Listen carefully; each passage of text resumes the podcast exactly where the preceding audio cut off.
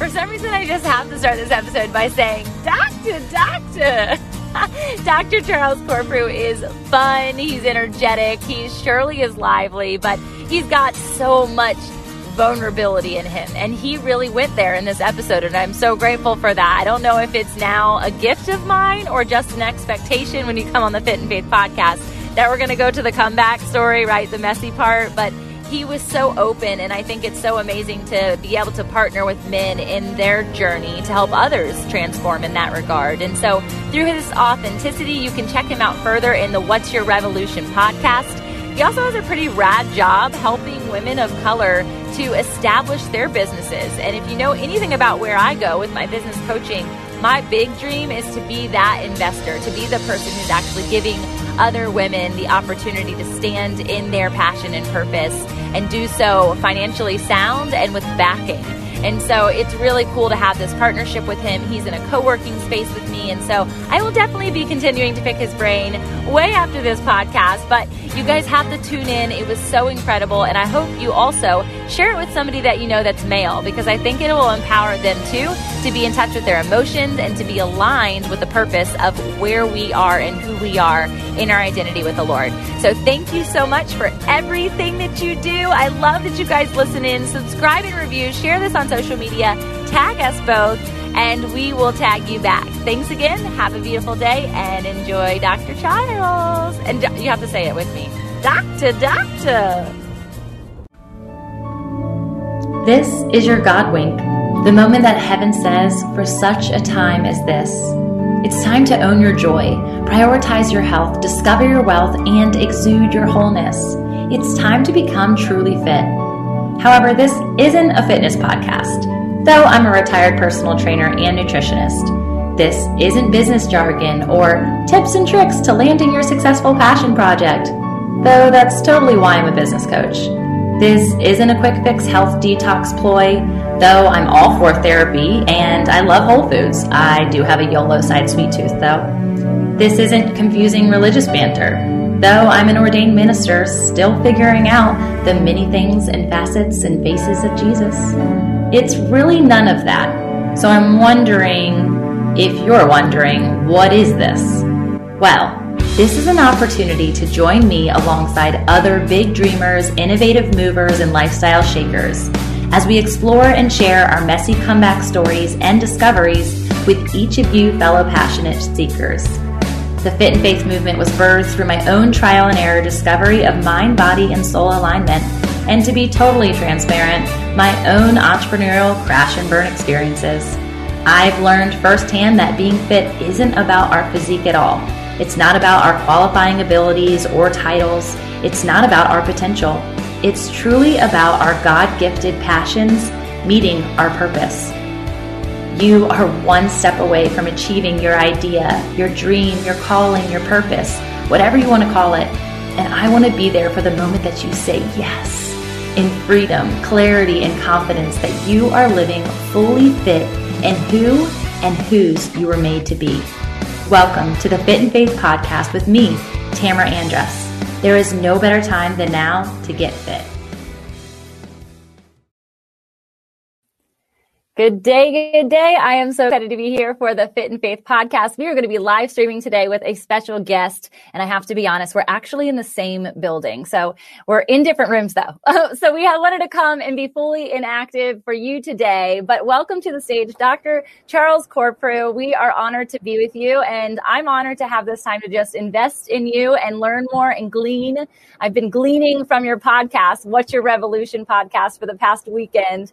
And uh, it's been been it's been transformational to be tuned in to a demographic that is unlike myself mm-hmm. um, and to learn specifically what that heartbeat is what what your revolution is to you. So there's so many bio pieces. You guys' bio is extensive and impressive and uh, really just rad. But ultimately like what we were just saying before we got on it's so nice to have this like human to human connection with a coworker in the same space that are doing different things but ultimately serving people and humanity for good. And so I would love for you to give yourself your own bio and then we can jump into conversation. I'm just happy to be here with you, Tamara. It is a it is a blessing, and I uh, just want to show tremendous gratitude for our connection. You know, as I said in, in the in the green room, as I call it on my show, just being able to connect with you and then watch you in space is just an amazing thing. And, and you know when you see uh, generational leadership, and that's what I think when I see you and your ability to connect with people and really bring out the best part of them. So I'm excited to be here with you and be a part of your revolution because it's impacting so many people. Um, I always like to say my bio. I am a Green Run graduate, and so I love Green Run High School. It is a part of who I am, and so every time that I'm on this show, I want to talk a little bit about my experiences as a 89 graduate of Green Run High School because it was that foundational period during the late 80s at Green Run that really fostered my worldview. Uh, we were a, uh, a culmination of Asian, Black, white, Filipino at Green Run High School that molded together uh, and really bonded together. And so it allowed me to see culture in a very different perspective than rather just going to a, a predominantly black school, a predominantly white school. It was this time where people came together as teenagers. Um, we didn't really think about life from what was going on behind those walls at home with everybody else.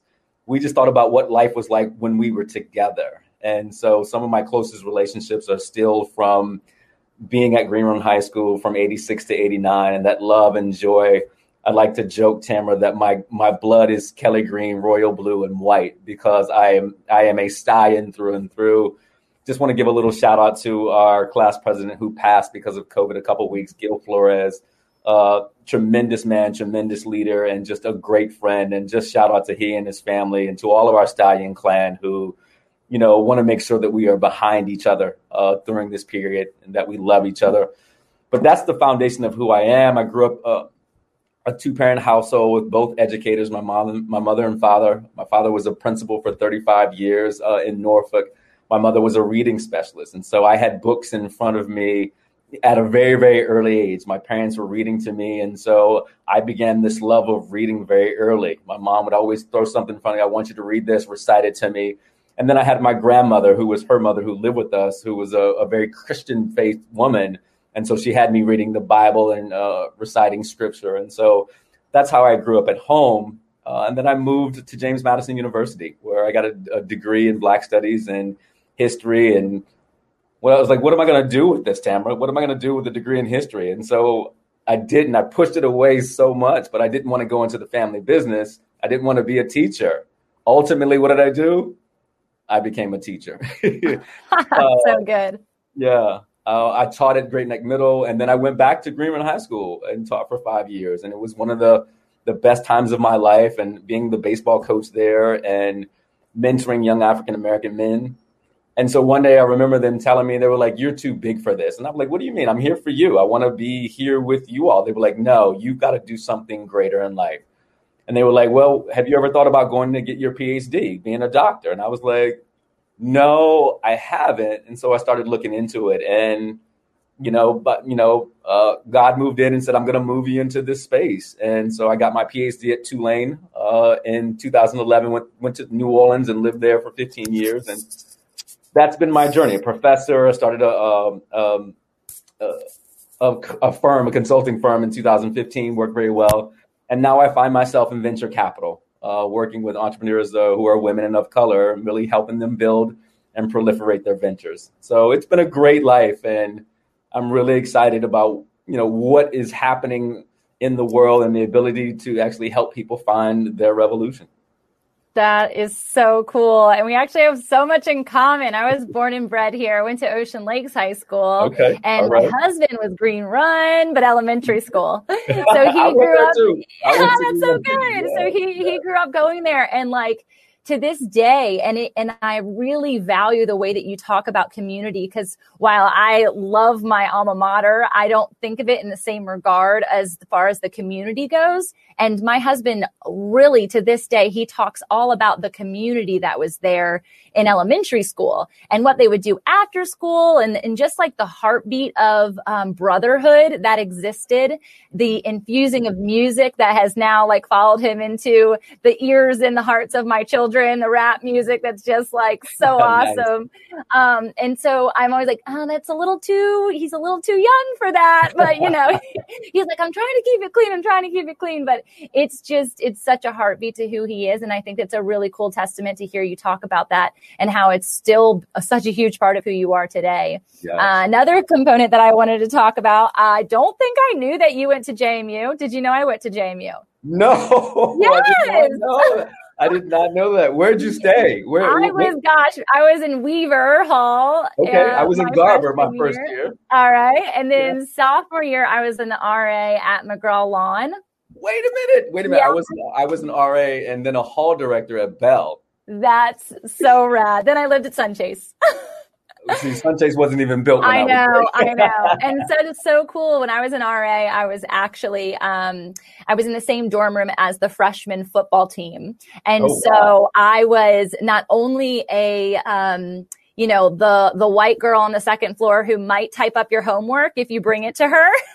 I was also like the go-to, just like, Hey, can I get by with this? They would al- always come in and watch my big flat screen TV at the time, still a massive box, right? But it was a flat screen and they would come in and chill and put their feet up on my papasan chairs. And one of them actually was on my podcast recently. He ended up playing the NFL for the Jacksonville Jaguars, okay. and I went to high school with him locally as well. Scotty McGee, um, he'd be amazing on your podcast. So I, I love that. Send the love, intro. I would love that. Were you there when uh, they won? When I was first, first, national championship. I was. I wow. sure was. Yeah. Yeah. So uh, that's such a cool connection. But ultimately, I feel like that school was a part of I was in this like really weird stage of life. And I'd love to unpack to hear if that's something that you ever experienced between schools or even when you were teaching where you felt like you weren't living to that potential. It sounds like other people were recognizing that in you, but you might have just been in a state of mediocrity. Tell me about that.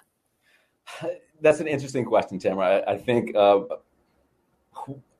I've never really fully sat, and I don't want to sound hubris fully set in my greatness. Uh, mm-hmm. my father and mother are very humble people. My grandmother was a very humble person, and they've never been ones to, you know, to to toot, you know, say this toot their own horns. Or I've always been one to say, you know, if someone is saying or, or, or uh, you know, uh, giving me accolades or things, thank you, and to be gracious and humble. Um, and so that has been, I think, that imposter syndrome. I think that's where I want to go. Has been in, in places, and I've seen it through life uh, I saw it in college when the ability to actually step up and actually lead. I had to really step out uh, and be a really good hall director. Uh, I was one of the youngest, you know, uh, hall directors at JMU at the time, and so how was I going to lead all of these upperclassmen? Um, and then when I got out in teaching, I was a very young teacher. Um, and trying to actually step into this role, I, I worked with some very veteran teachers who had their way, and to try to show deference to them um, but then I really realized that I had to actually step out of that. Mm-hmm. I think what I do now, particularly with the, the men that I work with and what we try to do on the show, is that you have to step into you know this life of greatness and there's still a line of, uh, of humility and humbleness and gratitude that goes along with that but some of the most prolific people i know are people who have said you know what i'm okay sitting in this aspect i'm going to move forward and yes i'm really really good at that and that's okay but i'm going to serve as well. And so uh, I've sat in mediocrity, but I've also had those times where it's like you can't sit here long because you're not serving yourself and you're not serving others because if they see you, because people have seen the greatness within you, you have to actually step up and actually give that greatness out to the world. And so uh, I try to do that every week with the podcast where I have the ability to bring on, as I say, dope black men who are doing dope, influential stuff in the world and that's my revolution. And I get to, I, I, get to stand in that, and I get to illuminate their greatness. And I think I'm pretty good at, after four years, hopefully. you know. I love this so much. And you guys, he has, he's got, a, his show is incredible and four years in running. I'm in my third year now and it, it's a testament to, um, consistency, to obedience, to pursuing your personal revolution. So I love that so much. And my heart about dropped. You just used the word that I like have simmered over in your exact phraseology, which is like there's a bajillion words, right? I was thinking, okay, Tamara, as I listened to your podcast the first time, I listened to your pilot episode and then I listened to the very next one. And I was like, gosh, what's my revolution? Because mm. what a what a profound question. What like a deep question. You know, I don't even know if you ask that to a stranger on the street that they would be able to fluster up words in that moment. And so it's been something I've really been processing over the course of the last week and a half. And today I was like, you know what it is? And my gal who's on here right now, my right hand, Morgan, who also works alongside us, she hey, said, Morgan. she asked me for a question. She said, what are the three words that describe your podcast? And she's redoing like my podcast page on my website right now. And so I was like, I don't know. Let me think for a second. And so the one word that always sticks out to me on everything that I do is illumination. And you mm-hmm. said illuminate what they do. And it is such a passion of mine to find light within other people and let it just shine on the lampstand that is intended to be, not under a basket, biblical scripture reference right there. If you don't know, your grandma taught you well, though, I'm sure. Yes, um, but it's just a recognition of like, there is light within all of us. There is greatness within all of us. There is purpose within all of us. We're all called uniquely. And whether whether you're a teacher, which is a profound profession, or you're a mama or a daddy or whatever it is that you decide to pursue, there is greatness inside of you that you have to continue to step out of the mediocrity, mediocrity, which I ultimately think is the comfort zone. Like I'm comfortable, everything's just right. And I'm like, do you really ever want it to be just right? Like, what would your prayer life be like if everything was just right? Right? Yes. And so I'm so curious. Like, I've been waiting to ask you, and you said it sort of like this is my revolution, but like, what what exactly is your revolution? My revolution is actually to uplift the stories of black men who have journeyed along the way and found hope and glory and greatness mm-hmm. uh, through their tribulations and trials, and have been able to say, you know what, I am better I'm the better version of myself. And it's interesting, Tamara. I say the best version of ourselves, and the best version of ourselves is a journey. And many of the men that I have, uh, men and women who have been on the show, have been able to chronicle, you know, you know the trials. And I love that you just said, like, what would your prayer life be like if you were just comfortable? And that is a very interesting thing to say because uh, I was listening to Steve Harvey this morning uh, as I was coming to work, and he was talking about that like life is not always going to be great, right? He was like, he, he lists all of these luminaries and he's like, I promise you, even though we see them smiling and we uplift them every day, their lives are not perfect.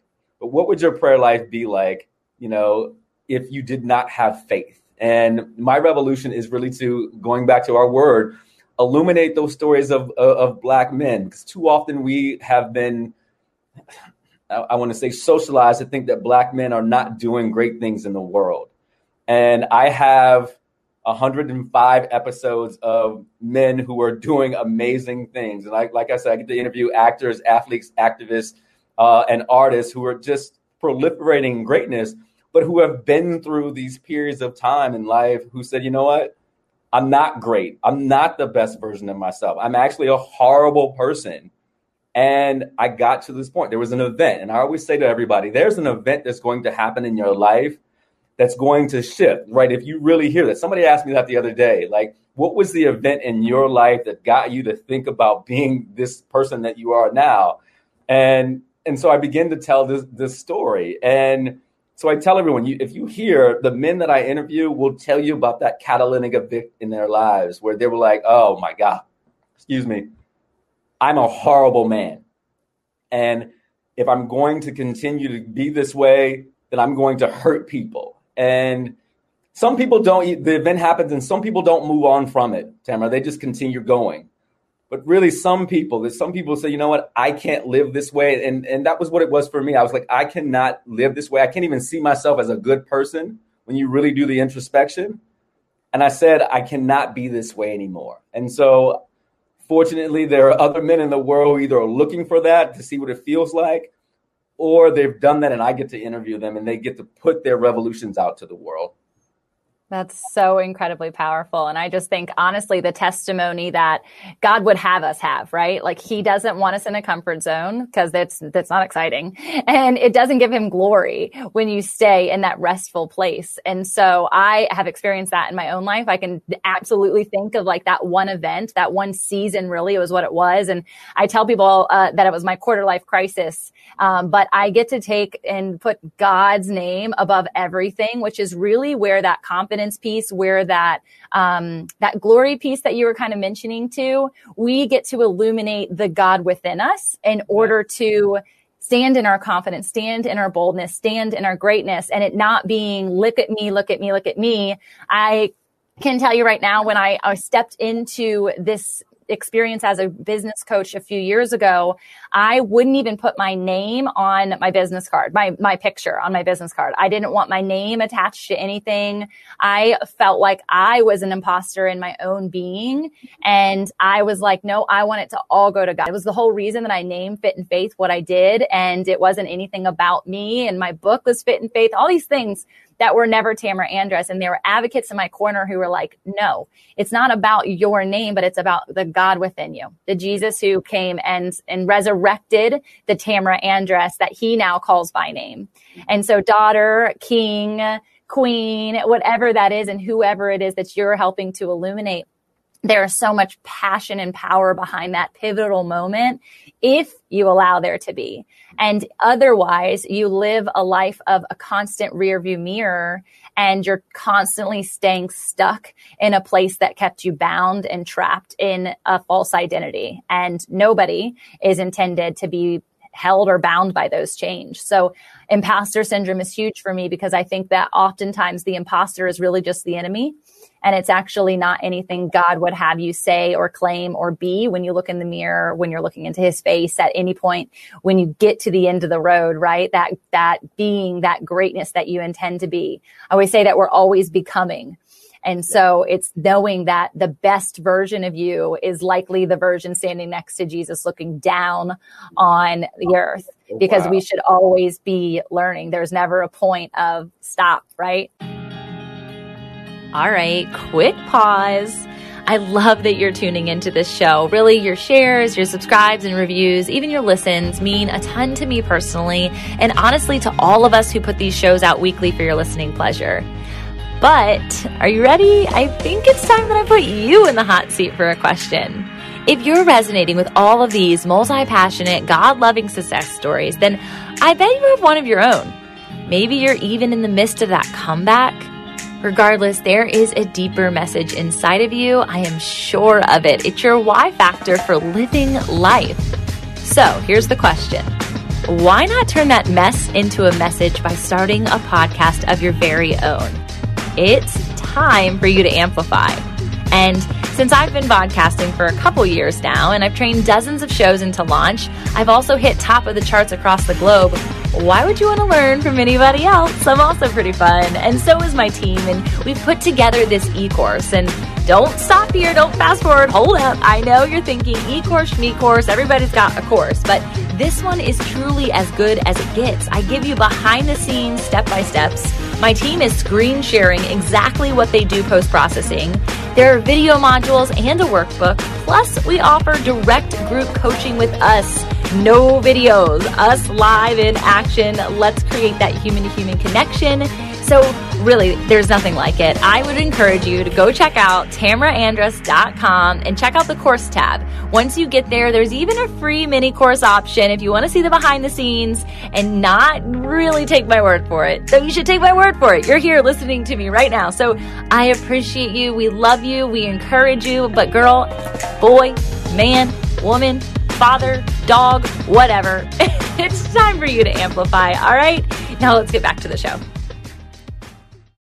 So tell me as like you continue to become, I wanted to like dive into so many different places here. One, I'm super curious about I'm super curious about the venture capital piece of what you do because my big grandiose mission is that I would be able to plant seeds and sow into people's hearts and ministries and God dreams um, so that they can flourish them and bring them to life. And money is always one of the biggest uh, objection points. And so, what exactly do you get to do alongside these women? And I love that they're women of color. And I we can't plan this. Only God can plan this, y'all. Today and yesterday was the beginning of Black History Month, and so I just feel honored to just be in this space with you. And I want to like just pick your brain about why you continue to invest in that specific community, showcase who you are, the heartbeat of Green Run, right? Mm-hmm. And like what exactly that looks like to support. I appreciate that. I want to give a shout out to our founder at Camelback Ventures, Aaron Walker, and the wonderful team of people that I work with at Camelback Ventures. There are nine of us. We're expanding uh, in a couple months. Uh, Camelback Ventures' belief is that opportunity is uh, equal, but genius is equal, but opportunity is not.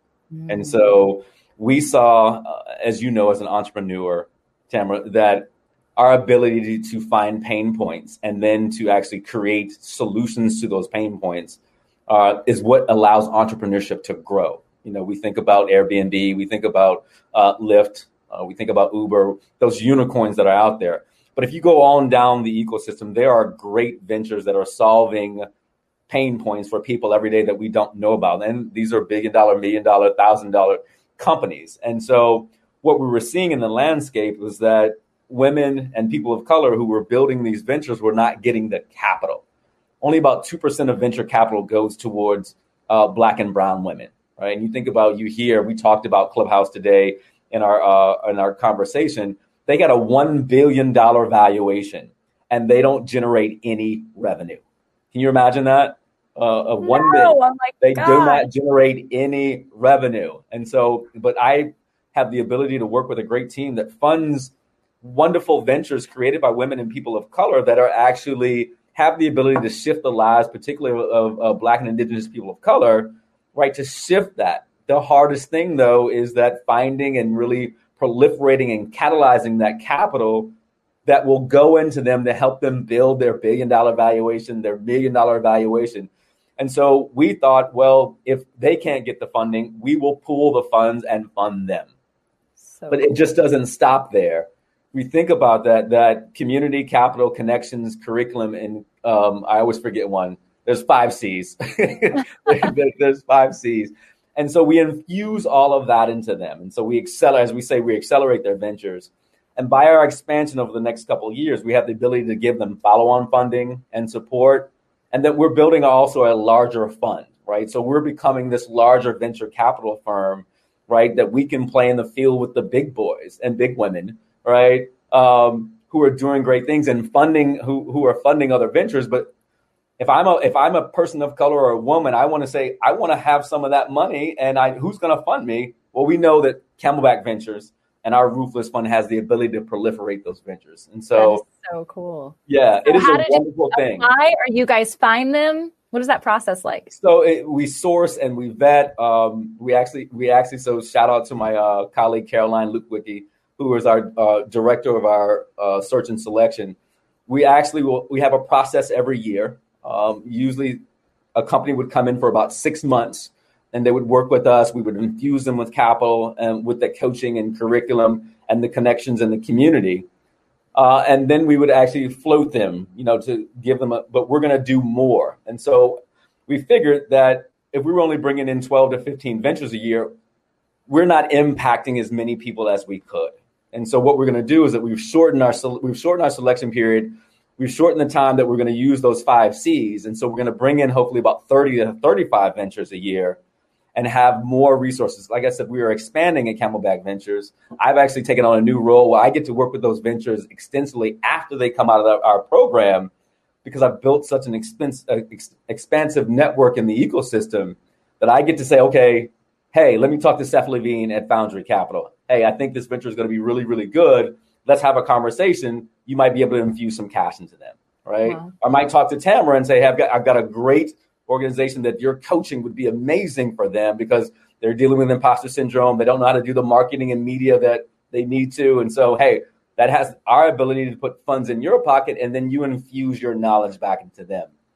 So it's a wonderful oh really cool. job. I get to I get to actually I actually get to bring them some of them on my podcast to really illuminate illuminate. I'm going to keep saying that all day long. It's so good. It's literally my on. word. I love it yes. so much. But my biggest thing with that is like, is the recognition and it's exactly what your company is doing and what your passion point is, is not just the illumination. Cause we can all stand up and be like, Oh, I have an idea, right? Which is kind of that light bulb moment, the illumination piece, but it's truly the activation thereafter. And so really creating alongside somebody the framework by which they can actually activate that idea, that dream, that vision, and put it into action so that there is a massive ripple effect in the world. So I'm curious from a financial standpoint, what are like the average, what's the average venture receiving in order to make their dreams happen? Um, so for us, we're a friendly friends and family round first. So we give about mm-hmm. 40 to 50,000 to be that infusion of cash. Yep. Many of our ventures, we're the first person to fund them. Okay. And so you think about that. It's it, it's a small, it's a friends and family round. That friends and family round can go for some people up to 150, 500.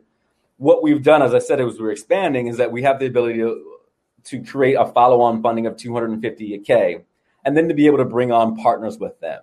Cool. And then as we expand our roofless fund, we have the ability to write a bigger check if we really think that you can make a huge splash in the ecosystem in your market that you understand your customers that you're solving a pain point and and, and lastly this can make money. Uh, yeah. uh, as well as on the nonprofit side because we do fund some nonprofits that they're making impact. They they have a lion's share of impact in their market um, you know and, and what they're doing. And so and we've really been education focused is the last thing i'll say. We brought in last year what was called conscious tech. And this is this is companies that are building apps and platforms that are really amplifying the lives of Black and Indigenous people of color. And so I mm-hmm. think about Julio Rivera, who is the CEO of Liberate. It's a meditation app for everyone, um, but he primarily focuses in bringing in Black and Indigenous people of colors as teachers, as meditation guides. And if you remember, you're thinking about what happened in the summer of 2020, people were looking for this community, right? This community. I want to I want to be in with my people. Liberate brought people together uh, to actually really heal, and so it's been a wonderful operation around our conscious tech. Um, to how do we illuminate what he's doing, right? To uplift a greater good and a greater group of people to heal through this traumatic period of time. So we're looking for more conscious tech people who are thinking about how do we build more successful, holistic lives like Liberate. And so we're looking for those great, even unicorn ventures that are changing the lives of people really really cool. I'm so like interested. My wheels are spinning a thousand miles a minute is what you do when you get an entrepreneur in a room with another one right? It's just like yes. hold on how can we make this bigger? How can we make this more efficient and serve more people? So let's kind of circle it back a bit more to your heartbeat to your storyline to where you see yourself going where you see the what's your revolution podcast going. Mm-hmm. i'm curious from the serving that you do because on your podcast it's not just about black men it's about the people who love them and so i yes, love that that's yes, like your, yes. your open door for women to come into the show exactly which I think is really cool. Um, tell me about just like the lessons learned that you've had, or like what you and see like the expansion of what it is that you're doing look Thank like. Um, I always have to tell a little bit of this story how I how I got here, and, and the first part of that answer is for me is to continue to grow into this this better version of me. And, and people were like, well, you, you, seem to be a good man now. I wasn't always a good man. Um, and I can't even say that I'm a, a, good man now. I'm growing and more, even, you know, turning 50 in May. It's still a process. And the story of me sitting on my ex-girlfriend's porch after getting, you know, basically her kicking me out and I've got to wait 45 minutes for an Uber to come pick me up because I'm in San Diego in the mountains of you know in the mountains of California, and we've had it out. And you know she's found out about my indiscretions, and we our, our rocky tumultuous relationship is coming to an end. And as I'm riding down the road and I'm blocking her from everything, and she's blocking me from everything, and I'm realizing that this is not the life that I want to live, and this is the life I've always lived. I've always kind of lived behind this veil of what I thought what what I thought was it was supposed to be a man in relationship with women and and so for me personally it has been this three three and a half four year journey to be an up you know as we would label an upstanding man to be truthful and honest and to be um, thinking about myself and how I show up. Um, it's interesting because I was talking to some friends, Tamara, and ironically, there was a strike between us, and they were talking about their lives and you know how they were living their lives right now, and I realized that I was literally on the other side of this stripe. It was a, a, a parking line, and I was like, I'm not there anymore. And so this feeling of when I hear you talk about this and this lifestyle and how you're living, I'm not mad at that because that's how I used to be. But I can feel the visceral reaction in my body to say, you know what, that's just not who I am anymore. And I'm hoping to try to proliferate more men to move on this other side of the stripe. Because what I realized, honestly, as a liar, is that honesty will get you further in life than anything else. And when you have the ability to tell the truth, even though it is very, very hard sometimes, because you're worrying, you know, I, I, my good friend Dr. Samantha Francois said, I might lie to you, not to deceive you, but to save your feelings. Mm. Well, ultimately, I'm not responsible for your feelings, right? We are 100% responsible for our feelings. That, and that is another part of that lesson. And so, me not wanting to hurt someone's feelings, I'm doing them a disservice because I'm not being 100% responsible for myself and I'm taking on their responsibility. And so once we realize that we have 100%, 100% responsibility for ourselves and that other people have their own responsibility, we can actually move better in the world. And so that's how I'm trying to work with men in the conversations that I have on What's Your Revolutions and the conversations that I have with men in the coaching groups that I have uh, or the uh, just in the, how do I want to say, the group opportunities I have to sit with men to talk about these vulnerabilities, how they can show up better in their relationships, how do they show up better at work, how do they hold back some of the anger and frustration that they're dealing with, or how do they even purposely and, and positively let it go? And so, what's your revolution is that opportunity. And so, the expansion comes from just proliferating the brand even more, putting it out there, being on podcasts with you, you know, illuminating your brand and how there's opportunities for partnership. Um, I used to speak around the country about this, but my ministry is is is the podcast, and I'm really really happy with it and the ability to sit with young men. I, that's what I really want to do. Because if we can get a cadre, a, a cadre of young men who are thinking about their relationships with whoever, there we, we see a better society. We see better relationships. We see people, you know, I, I hear so many women, you know, and so many uh, men who are in relationships with men say, you know what, y'all are just horrible and I don't, when do we stop saying that uh, uh, uh, about men? You know, when do we stop socializing men that, you know, toxicity and deception are a part of masculinity and manhood? That being healthy means to be vulnerable, to be, to open up, right? To say the things that you need, to understand your hurt and pain, right? To get therapy, all of those things, um, I think is my ministry and the ability to amplify those to men who are actually searching. So I have my avatar as an entrepreneur who I, I work with, and that avatar comes out a lot. Ultimately, that avatar is me, but I have a, another cadre of friends who fit that avatar as well. That's so good. And I, honestly, I have this conversation all the time with coaching clients about is that often our avatar was our past self. and the person that you wish that you could infuse information to at that state in their life and so it's our mission, our revolution to make those to follow better that generational impact of, of actual information. And you keep touching on relationship and ultimately everything we do is rooted in love, his love, our love towards one another. Um, but it's like that understanding of, of intimacy in that relationship, that understanding of connection. And for a long time, we share another piece of our storyline that I too wore a veil and you actually mentioned it before. Like, you're always seem so joyful and you're always so happy. And I'm like, yeah. And it's so intentional. I never want it to appear as fake because I was hiding behind a lot of my life. And, you know, I think often as a man, you can probably understand the lifestyle that you led and the lifestyle that you see others continue to lead and the lack of intimacy that they have with themselves is because of the veil that they wear and they think that they're wearing the veil for other people, but in fact, they're limiting themselves from seeing themselves. And when I was finally able to like remove that, which we learn the same thing scripturally. Like when Jesus removed the veil of the church and his death on the cross was that understanding of relationship, that understanding of connection, that understanding of intimacy. We were able to see ourselves as worthy for the first time. And that worthiness is what gives me joy because I am able to root myself in an intimate relationship with myself and with my God before I ever extend that relationship or connection to anyone else.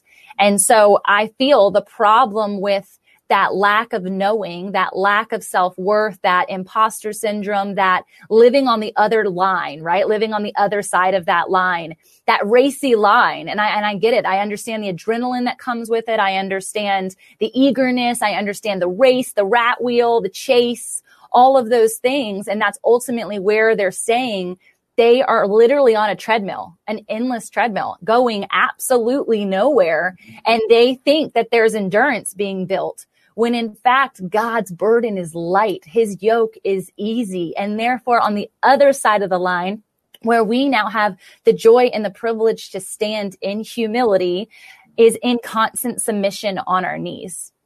And so if people could understand that even in limelight, even in a ring light, if you will, or a podcast or any of those things. Like I literally, if I would, like I would be on my knees right now because I so desperately want to see people able to remove the veil of their own lives, find true purpose in the connection and intimacy and love of the Father. And if we can do that, not just for men, that's an eager desire for women I have because I also believe that women are living probably even more in secret than what men are because men men tend to what I've seen be open about the fact that they're living that racy line yes. and they're living on that side and it's actually honored and it's actually kudos and snapped and clapped and cheered. Yes. That's awesome, bro.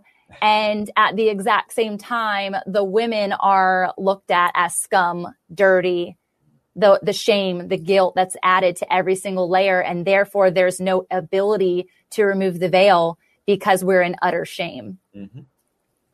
I, I, I totally agree. I mean, with with everything, and as you were talking, I kept thinking about me loving when someone labeled me a bad boy. Mm-hmm. I mean, mm-hmm. literally loving it and and dressing, you know, in this right this archetype of the bad boy, like Right? You know, I didn't say that that, that alter ego was my last name. Cor- Corprew, you're a bad boy, and this grin that came along. Oh yeah, I love that.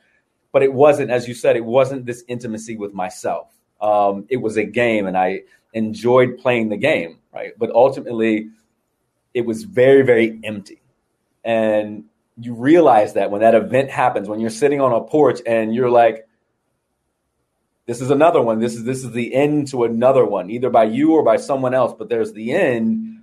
Like, what does the bad boy get you at the end of the day? It gets you nothing, right? There's no intimacy. There's no relationship. There's no higher power bringing you in. There's nothing. It is it is an emptiness. But because we have been socialized, at least I, let me let me put this back. Because I was socialized so much by this, by friends, you know, we would have this motto of deny till you die. Mm. That was our thing. And I mean, I learned that early on. I learned that in high school. I learned it was proliferated in college and just moved on and watching this. And that's how I built my life. Um, and can look back at the line of women that I was with and, and even my ex fiance, who was an amazing woman. And I am blessed, Tamra, that she still continues to have me in her life, even though I was this horrible man.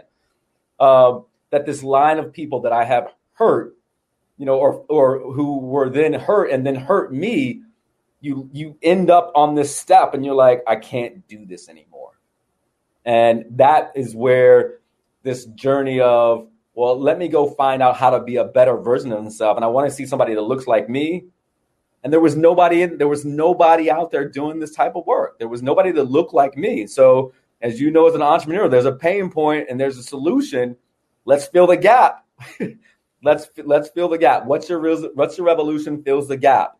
Ironically, and I just uh, I'll end here is that the number of women that listen to my show is astounding, and the number of comments right that women send me thanking me about the show. And these are women of all races, all, mm-hmm. all, all ethnicities that listen to the show and say, wow, I learned something more, right, that'll allow me to interact, even if it doesn't have to be a romantic relationship, how I interact with black men, you know, in a different way. And the men on the show were like, oh, wait a minute. The last show with Rashid Thomas was about self actualization, right? Getting to that point. If you can't master love and belonging and self esteem, you're never going to get to that version of yourself where you're the best, you're self actualized. But Rashid Thomas gives us that roadmap so good. It's so good. And I think that's where like even opening up the doors to that conversation and to be able to say and hear the perspectives of both sides is so critical because it's it was the same way for girls. Like my my lingo for it was different. And I would say like I'm a guy's girl in the sense that like I'd get invited to all the, all the guys hangouts, right? And it'd be rad to be in that space. If I was with girls, I was like, man, this is so boring. Guys are so much more fun. And ultimately, there's a root to everything. There's a root to why we strive. There's a root to why the race and the chase and the, the names and the titles and the recognition, even if it's as the bad boy, there's a root to that. And so it's the understanding through therapy, the understanding through self actualization and emotional intelligence and um, prayer ultimately being rooted in the word where somebody else is speaking and proclaiming truth over you versus lies that you're taking hold of as a label that we're able to understand that the roots have to be uprooted because what happens otherwise is we are causing a generational curse. And likely the generational curse that you think is on your shoulders is actually on family and friends and society and other things, but we have to take ownership of that as well because any decision that I've made was out of self choices.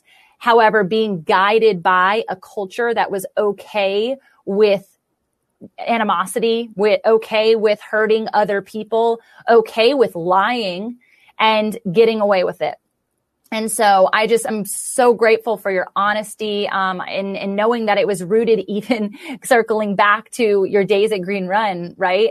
And it being a cultural problem that needs to be addressed. And so I love that you're not attacking or approaching your revolution from let's fix the problem, but instead let's let's solve the problem. And how can we have a further deeper conversation to help others infuse that revolution over their own life? Yes as you were talking, Tamara, I think about uh, my good friend Kelly Salney, who is um, our director of strategic, strategic, partnerships at Camelback, and uh, I love the work that we do, and we get to think about these robust ideas of how to how to really make a huge splash in the landscape. And one of the things that Kelly is doing now, we we actually start uh, on the 9th, is that we have this generational inheritance campaign, and every time you would talk about this generational perspective and how we're passing down you know this knowledge. You think about generational wealth well generational wealth starts with generational in, inheritance. What knowledge and skills and strategies and and tactics and information are we passing down to the next generation so they're better than us? And so kelly would always ask me she was like what's what's your generational inheritance? Well what's your revolution? This podcast is memorialized. It is you know this ability for people to go back however long podcasts are going to be it's there. And so this information is now passed down and so fathers and husbands and mentors and uncles and godfathers can listen and, and, and the people who love them can listen and, and continue to digest and be better. That's the generational inheritance piece that you talk about. This ability to those nuggets like hey like uncle charles used to be this way yes. let me show you let me show you what it's like to cross that line and be this version. Because yeah. this is uncle charles now. Or this is parrain as my youngest godson called uh, my youngest godson son solomon francois brown calls me in new orleans parrain. You know and, and as i try to show him you know as he he's going to grow to be this big i mean literally this he's he's a, at nine. He's literally a bowling ball in a china shop at nine. he's going to be tall and muscular and handsome, and but the world is still going, going to see him this way. And I want to show him that you can be on the other side of this line very early, yeah. right? to you don't have to deal with Parrain had to deal with as a man. Yeah. That's that generational inheritance piece. It's so powerful and so necessary. And one of the people who are, are, listening now, we are, she's a financial coach.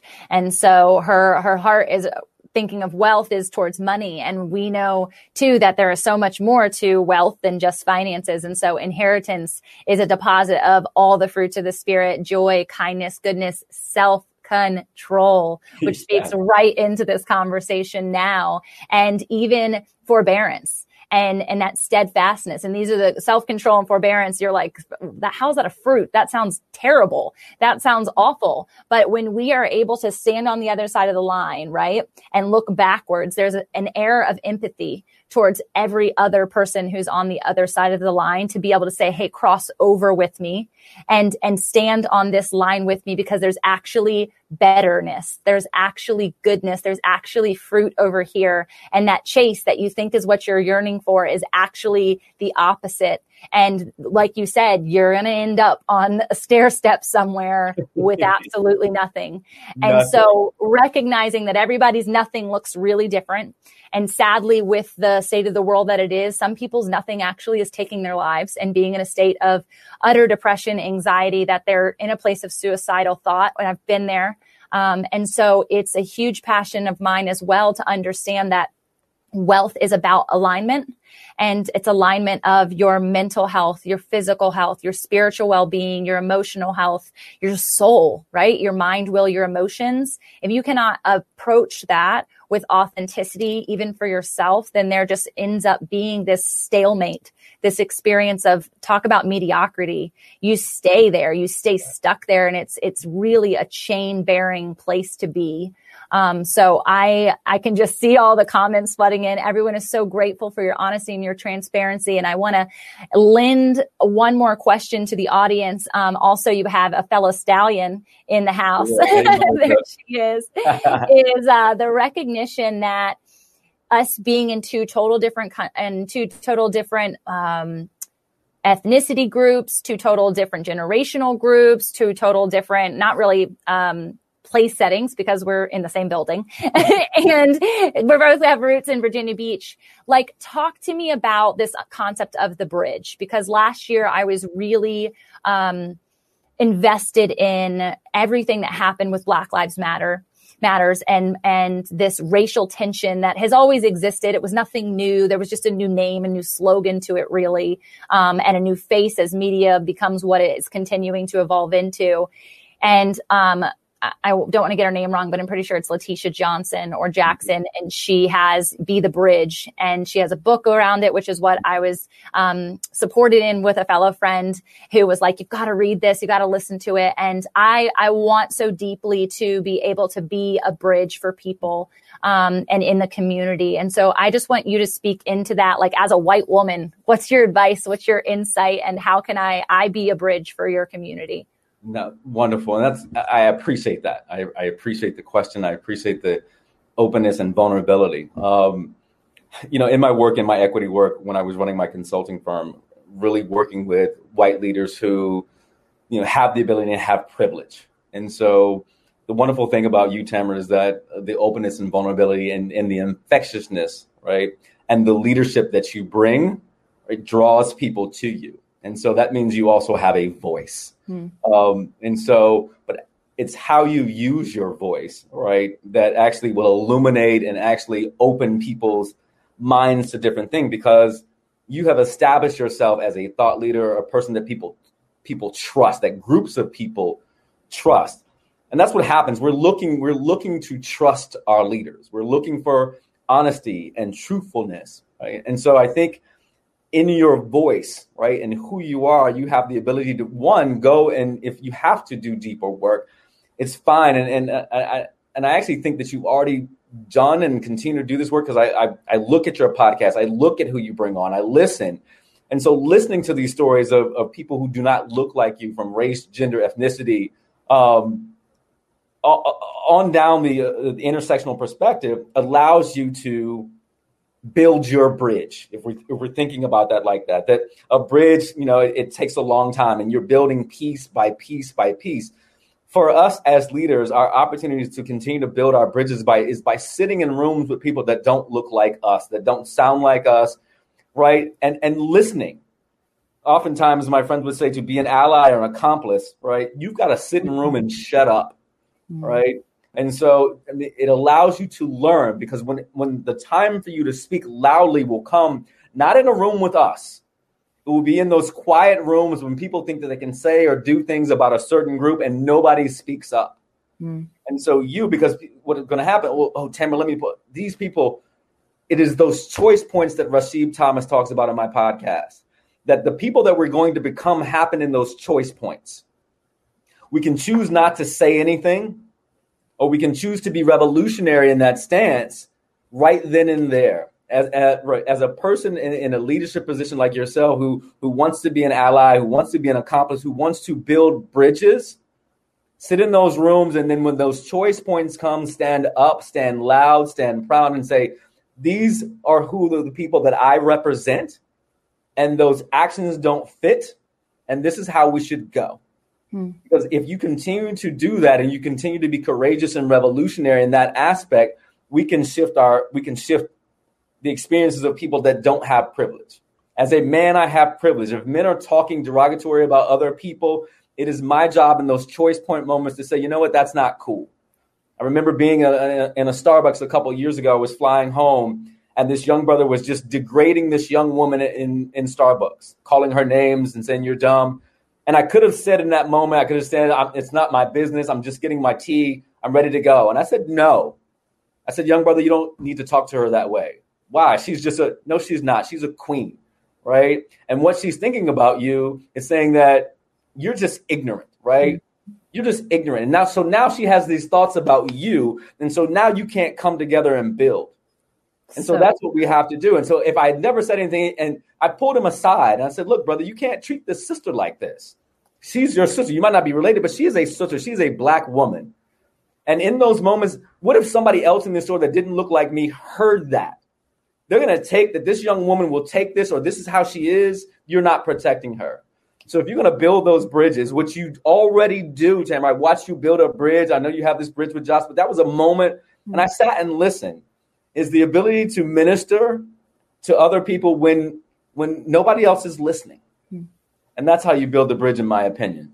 I love that so much. Thank you so much for the compliment and for sharing that example because I think it happens all the time, every day, every minute of every day. Um, I have a question because something for me that I always deal with is like this twinge of privilege, right? And understanding what privilege is. And there's an entire um, chapter in that book about privilege. And so if you're a white woman or a white male listening to this right now, I would really encourage you to go and read all the chapters, but that one specifically. And I, through my membership program um, and help and desire to build women up of every color, every ethnicity, every generational break or change or differentiation, right?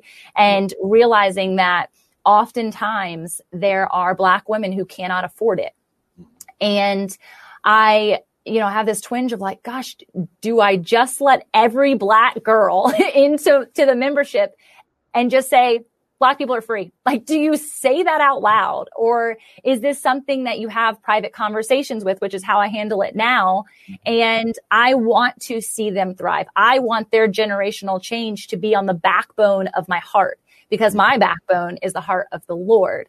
And if they have access to see and say and sit at a table, just like Clubhouse is allowing us to sit at a table with other people, I want to see them thrive. And I don't talk to people about it. I've literally never said this out loud other than to my one right hand who's on here right now.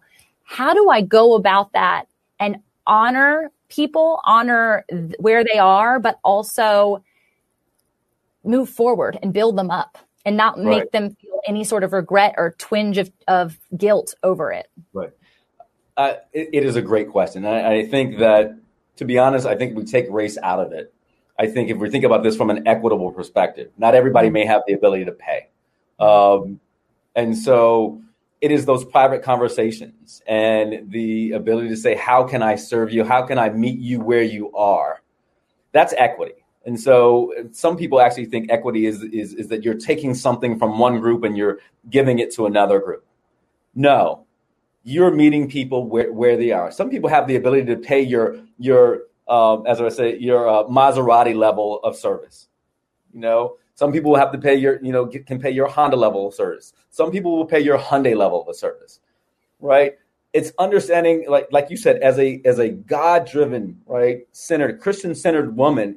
God would say, meet this person where you are, where they are, and proliferate them because that's our duty. We have been given, and we, you know, God has has filled and poured within our cup, why should we only fill this cup of those who can pay our, our, our greatest prices? And I had to do that with my clients, you know, and, and, thinking about, you know, all right, I know that you can pay, you know, you can pay this $15, $20,000, $25,000 fee because that's what I'm worth because you're this big conglomerate corporation. And I know? I know that you're a small nonprofit.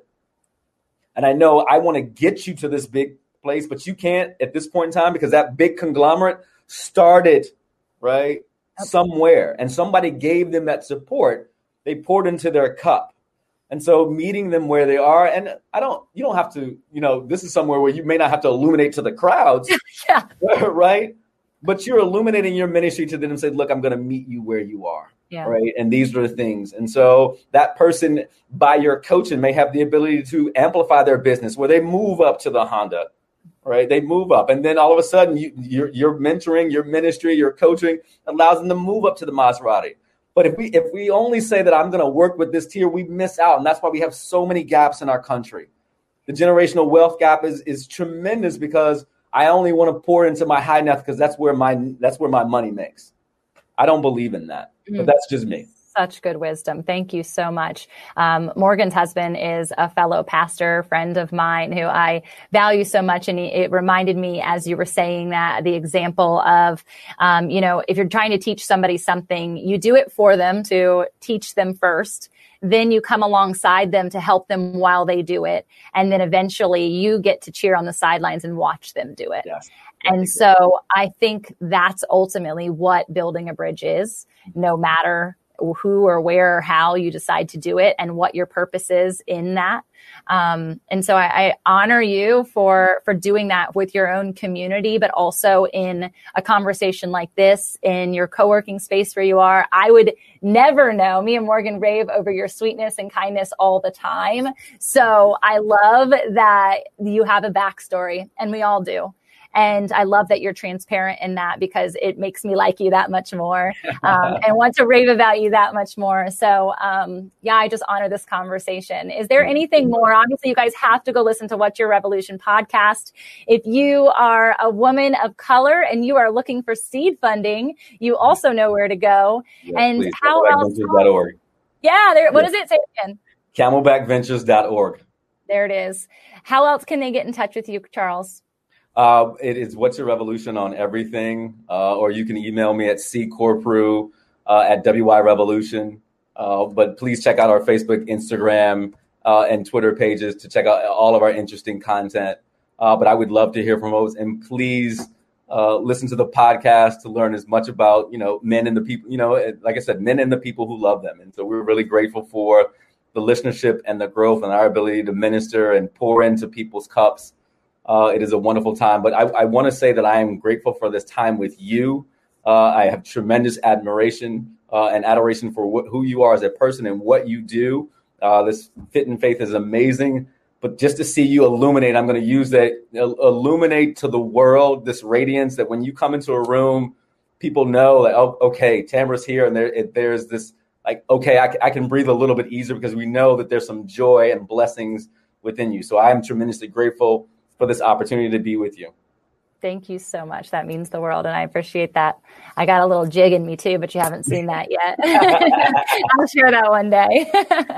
you guys, thank you so much for tuning in live with us. If you're listening on the podcast, please go subscribe, like, review. But First off, go do it for Charles Corprew at What's Your Revolution podcast. It will change your life and your mind, and ultimately it'll change your heart. And that is what we're here to do. So, Charles, thank you for partnering with me in that today. It was a gift, and I know that you're going to continue to make a revolution for yourself and for those around you. Thank you. See you later. All right. Hey y'all, it's me again. I hope in today's episode you sense and ignite to an ember within you something mentally, physically, emotionally, or spiritually moving that creates and sustains a fire within your journey. Before you go, let's solidify the flame. I'd love for you to take a step right now in declaring your takeaway. By snapping a pic of the episode you tuned into, share your sparked moment and tag me at fit and faith underscore podcast or me personally at tamara.andress on Insta.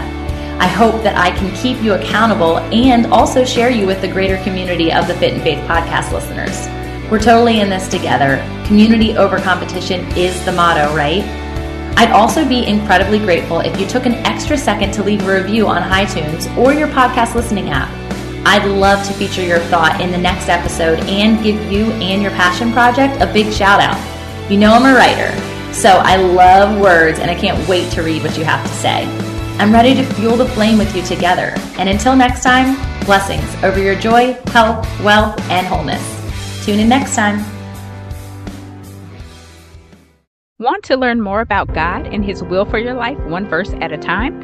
I'm Quinice Petway, co host of the Your Daily Bible Verse podcast. I'm inviting you to tune in and subscribe at lifeaudio.com.